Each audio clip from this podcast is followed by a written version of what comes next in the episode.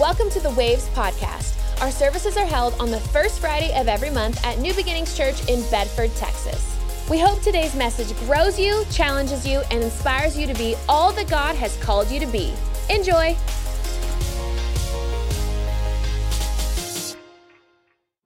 Tonight, I want to talk to you just really briefly, really, really briefly about, and this is a word that Pastor Huch gave years ago when we were in Portland and he prophesied this years ago, and this is the title of my message tonight, so I kind of took it from him, so I hope he doesn't mind. because it is prophetic. And the title is Going from an Audience to an Army.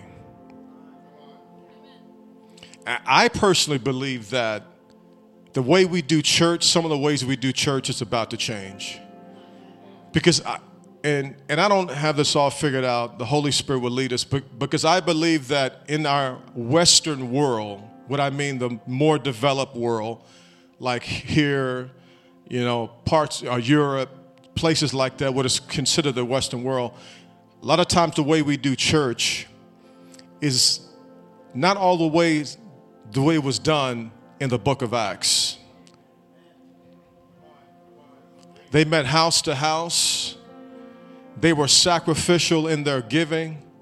I mean, they didn't have Facebook, they didn't have Instagram, and there's nothing wrong with any of those things, don't get me wrong.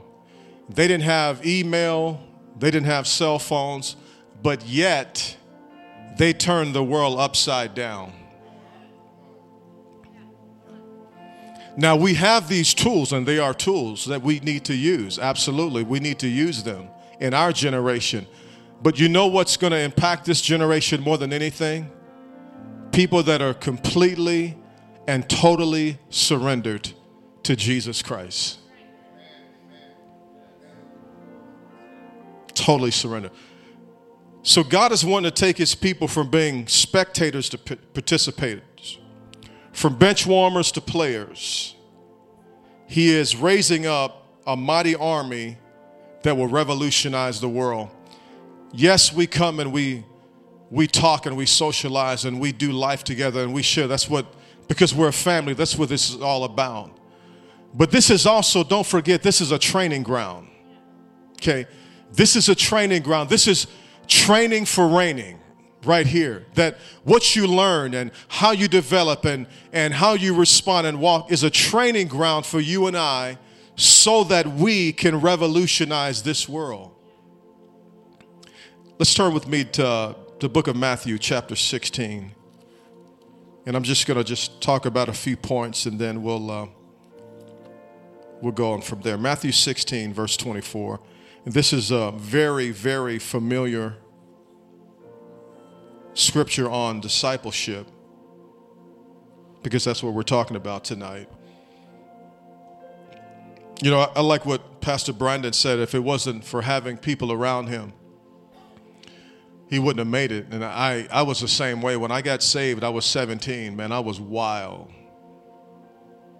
And, you know, I got saved, I was not, you know, I was not, uh, I was not polished. you know, I, I, I was just straight out of the world, straight out of darkness and alcohol and drugs, just straight out at the age of 17. And when I got saved in the church that I got saved in, in, in Florissant, Missouri, there were people there, not the, the pastor himself, number one, because the church was um, only maybe like 25 people. But this man who came from Winslow, Arizona, a blonde white man, he would come to where we lived. Where I lived, it was it was bad. I grew up in a place called East St. Louis, Illinois. It was considered one of the most violent places at the time in America. If a white person would stop, and this had actually actually happened, if a white person would stop at a stoplight too long, they would get assaulted. That's where I lived at. There were gangs. I mean, the, the town wasn't always like that, but it increasingly over time grew worse. And this is where I lived this man would come by himself in the middle of our city sharing the gospel, telling people about Jesus, coming to see us. And I didn't realize it was discipleship, but he was there just to be there for us and to walk with us and show, it what it, show us what it means to live for Jesus. This man was threatened, his life was threatened. I mean, it was by the grace of God that he's alive because his love for God and his love for people. And what I and I and I saw that in him and it just did something in me that this man would would inconvenience his life just to disciple me and help me to become a follower of Jesus. If it wasn't for if it wasn't for him, as Pastor Brandon was saying, if it wasn't for that, I wouldn't have I probably wouldn't be serving God today because if I'd have got saved in some churches, I I, I don't know if I would have lasted. But, but because they were so it was such a tight-knit group. And man, if you didn't show up, somebody would call you. And it wasn't like this, you know, crazy thing. They say, hey, man, we missed you, you know. You doing all right? And not only call, but come and visit and spend time. Because the foundation of discipleship is really relationship. The number one characteristic of being a disciple is number one, having a relationship with Jesus, because it's always based out of relationship. And you've heard me say that before, and I'll always say it. You can't get, it's not about ritual, it's not about any of those things. It's all about relationship. If it's not relationship, it's religion, and religion brings death, but relationship brings life. Let's look here, Matthew 16, verse 24. It says, Then Jesus said to his disciples, If, if anyone desires to come after me, desire, everybody say desire. If anyone desires, there has to be the desire. I can't make you become a disciple, and I wouldn't even try. It has to be something that you desire within your heart, that you want to go all the way with God, that you want more, that you don't want to live just a status quo religious life, coming to church, doing nothing, and remaining unchanged the rest of your life and not accomplishing anything. But there is a dissatisfaction deep within your heart that's crying out, God, I want more than what I'm experiencing right now. Jesus said to his disciples, Anyone desires to come after me, let him deny himself, take up his cross, and follow me. For whoever desires to save his life will lose it, but whoever loses his life for my sake will find it. Let's read on. For what profit is it to a man or a woman if he gains the whole world and loses his soul? Or what will a man give in exchange for a soul? I use that a lot when I witness to people. Because people need to recognize that eternity is forever. Verse 27 For the Son of Man will come in the glory of his Father with his angels, and then he will reward, will reward each according to his works. Surely I say to you, there are some standing here who shall not taste death till they see the Son of Man coming in his kingdom. Now, Maybe you've had the same question I have. What does it mean to deny myself and take up my cross? What does that mean? I've had people ask me that. What does it mean to take up my cross? Have you ever asked that question? Taking up your cross is not exactly what we think it is. Let me, let me break it down to you like this, real quickly. His cross, the cross that Jesus bore, was to die for you, to give his life for you, to lay down his life for you. What's your cross? His cross was to die for you. Your cross is to live for him. See, it's a call to absolute surrender to Jesus. It's a call to live for Him. He died. It's our call to live for Him. Now, being a disciple is also this, because this is happening in the world right now, that if I have to, I would give my life for Him. Not very amen, merry amens on that one. You know, there are people dying for their faith right now in the world today. There are people going through tribulation and they're dying for their faith right now because they are believers in Jesus. Now, God forbid that that would come to you and I, but I guarantee you there's coming a day in America that that will happen. And I don't say that to scare you, but it will happen. Just read your Bible. But beyond that, our cross is to live for Him. It's total, absolute surrender. Taking up your cross means dying to yourself. Dying to what? Dying to selfish ambitions, dying to selfish wants and desires, and replacing those desires with what He wants. We hear the word time and time again. Your my life is not my own. I have been bought with a price. Your life does not belong to you. You are a steward of this life.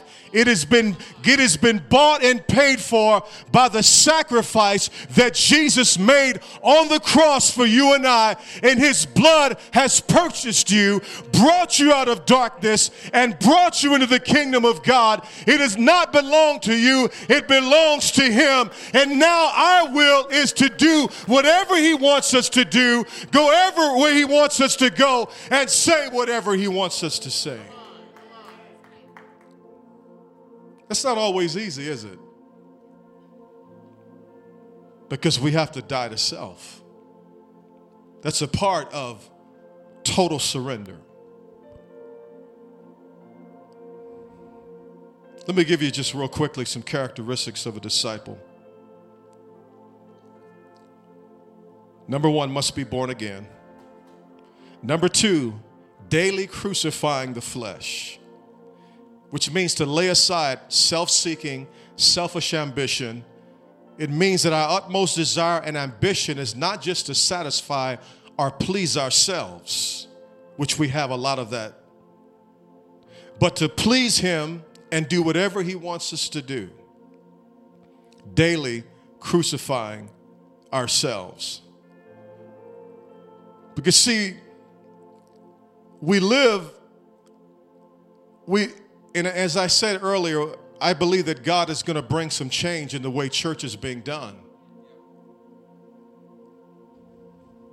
Because we live in a society where people come to church to be entertained. You know, you go to the Rangers game, you know, you go see the stars, you know, you go, you know, and, and that, that, that's great, you know. But sometimes they come to church with the same mentality to be entertained okay, preacher, I'm going to sit back and watch you do all the work.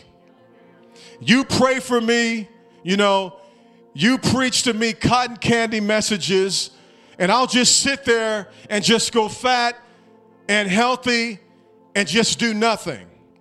Don't tell me to get involved. Don't tell me to sacrifice my life.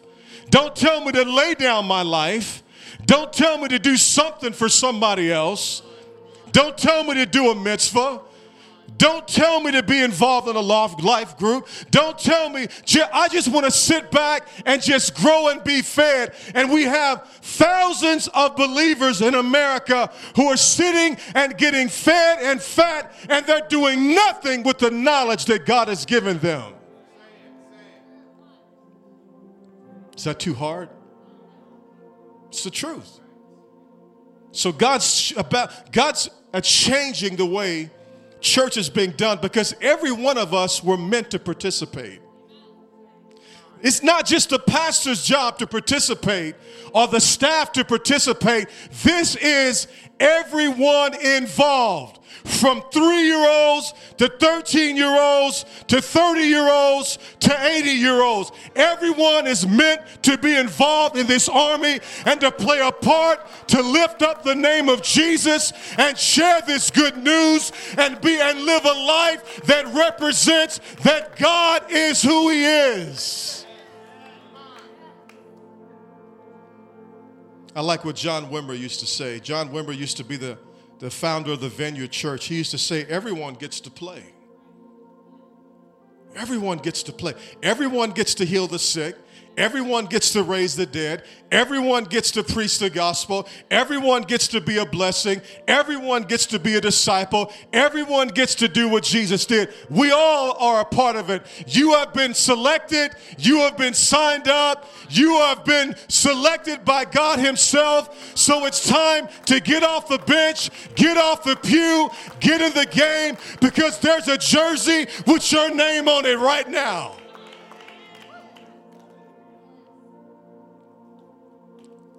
That's what it means to be a disciple. Number three, it means to pursue Jesus in his way of life. As a follower of Jesus, we seek to learn, understand, and apply the principles of God's word to our daily lives. Number four, placing Jesus above those dearest to him or her. And you've heard me talk about that before. Unless Jesus is Lord of your life, he's not Lord at all. Anything that is more important than him is, is an idol. It could be a job, it could be a relationship, it could be a spouse, it could be a possession, it could be anything. It could even be you. But Jesus should be the only one on the throne of your heart. Not money, not possessions, not likes on your post Jesus. Number one.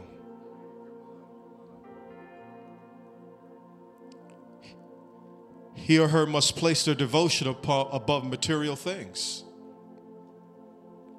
What does it say? We read here. What does it profit if a person gains the whole world but lose their soul? You can have it all, but if you have lost your soul, you've lost everything.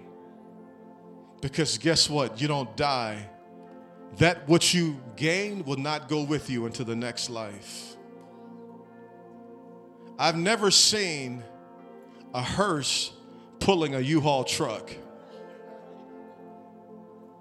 Anybody? You know, I, have been to Egypt and I've been to the king of the pharaohs and I've seen some of the tombs. And you know, they would bury these pharaohs with all of this stuff, riches and gold, man, they had all kind of stuff around them so they could take it to the next life. Guess what? They didn't take nothing. Naked you came into this world, naked you're to leave.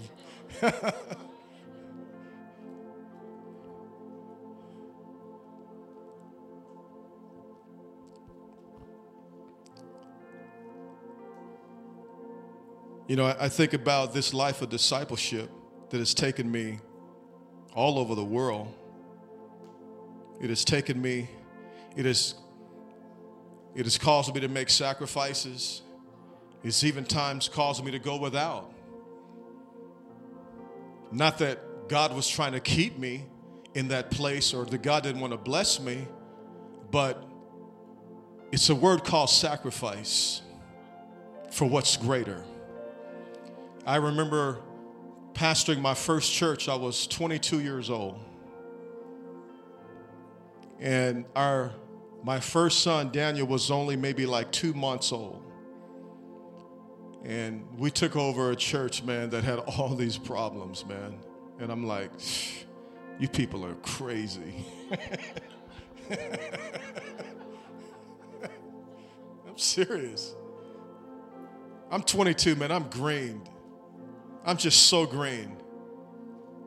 But we packed up and we moved. And we went over there, we did our best. And I remember when we felt the call to go to Southern California, to go out there and basically work as youth pastors and work in the outreach and all of that. And we did that. And so here my wife is pregnant with Joshua, my second son. Daniel, my oldest son, is in the car seat. I'm driving the U-Haul. Corey's driving the car with Daniel in it because, and then I'm pulling my, my four wheel drive truck on the back of my U Haul and we're going out to California. Let's pack up and move. And I remember when we were there and God spoke to me to come to Portland. And I remember we flew up and we, we got to talk to Pastor and Tiz. Man, this is like long time. This is like early 90s. And God spoke to me actually when I was in Australia and I was over there preaching for a month. And God spoke to me to be a part of New Beginnings in Portland. And I remember Pastor just welcomed us with open arms. And here we packed up everything and moved up to Portland. Some, somebody said to me, You're just going to get lost in the crowd. Because the church was very large there. The church is 5,000 people. You're going to get lost in the crowd. But I know what God said to me because a, a disciple hears, a disciple listens, and a disciple obeys. Wherever you want me to go, I'll go. And I, I remember this one person said, You're going to get lost in the crowd. I was there in a, in a year's time, Pastor invited me to come on staff. I wasn't, I didn't ask him for a job. I wasn't jockeying for any position. But see, when you listen to the master, he's going to take care of you. And then here we are, years later. Pastor's moving to Dallas. I didn't want to come to Texas. I'm serious. I'm just serious. I love the Northwest. I love my mountains. I love my trees. I love the ocean. I, I used to take my boys out. We go hiking. We take the dogs. Man, we would, you know, I just, I love the outdoors. I did not want to come to. I've been to Texas. I preached in Texas, and it was hot. It's hot right now. Golly, where my handkerchief at? And Corey wanted to come, but I didn't want to come. My wife wanted to come. I'm like, nah, I am feeling this. I'm staying up here. But God dealt with my heart because a disciple hears and he obeys, even though they don't understand totally what God is doing. They do it out of obedience to Him because they know that the Father knows what's best. So here we are, packing up, moving to Dallas. And here we are. And who knows wherever else God will do and where God will take us. But you know what? Whatever He wants, we have to make ourselves available. Remember, I said in the beginning, it's total surrender. We used to have, there's, a, there's this old song we used to sing I have decided to follow Jesus. No turning back no turning back. One of the one of the lines of the song was this, and may, you may even know it. If none go with me, still I will follow. When I gave my life to Jesus, my friends stopped hanging around me. Well, I thought they were friends. And I remember them saying to me, Oh, you know what? You'll be back. You'll be back. But no, I got bit. I, was, I didn't go back. I got touched by God. And what I had was real. But the song says, Though none go with me, I will still follow. Because there's a cost to discipleship, folks. It will require something of you, it will require your sacrifice, your time, your money, your very life. But guess what? When you live a life that's totally committed to Him, God will be totally committed to you.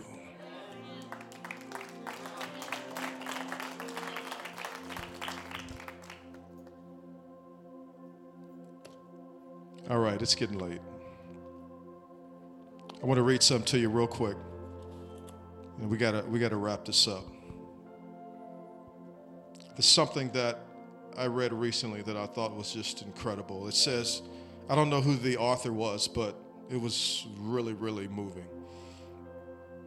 It says, If indeed we lived a life in imitation of his, our witness would be irresistible. If we dare to live beyond our self concern, if we refuse to shrink from being vulnerable, if we took nothing but a compassionate attitude toward the world, if we were a counterculture to our nation's lunatic lust for pride of place, power, and possessions, if we preferred to be faithful rather than successful, the walls of indifference to Jesus Christ would crumble. A handful of us could be ignored by society, but hundreds, thousands, millions of such servants would overwhelm the world. Christians filled with the authenticity, commitment, and generosity of Jesus would be the most spectacular sign in the history of the human race. The call of Jesus is revolutionary. If we implemented it, we could change the world in a few months. It's a revolutionary call. Maybe you've made this decision, maybe you have not. This is for those who have not totally made that decision. Let's all stand this evening. But if you have not fully made a decision to be a disciple, and God's dealing with you tonight, and I want to give you an opportunity to respond because every fresh revelation demands a, a fresh dedication. If God is dealing with you to be a to take the leap, to go all the way with Him, not for me or anyone else. This is not about impressing anyone. This is only about impressing Him. I wouldn't have it any other way. I could not just be a nominal Christian. I'm not just saying that. I couldn't just be one who sits in the pew every week and do nothing. I just I'm just not built that way. You and I were never meant to be just religious churchgoers. We were meant to be revolutionaries just like our Savior. And this is a call to total surrender. If that's you, God's dealing with you to make a full commitment. You're not going to do it in your own ability. It's going to take the grace of God. We can't live the life that He wants us to live outside of His grace. I ask for God's grace every day. I ask for double grace, triple grace. Serious. There's a lot of grace to go around. You might as well ask for it. God, give me the grace to be the husband, the father, the man, the minister, the wife, whatever, the daughter. God, give me the grace to, to be to be the disciple that you want me to be. And he will give you the grace to stand. He will give you the grace to go. He will give you the grace to live that life that is beyond the norm. Thank you for listening to today's message. Please do us a favor and subscribe, rate, and review this podcast. Also, we'd love if you'd follow us on social media at NB Waves. Thanks again for listening to the Waves podcast. Have a great day.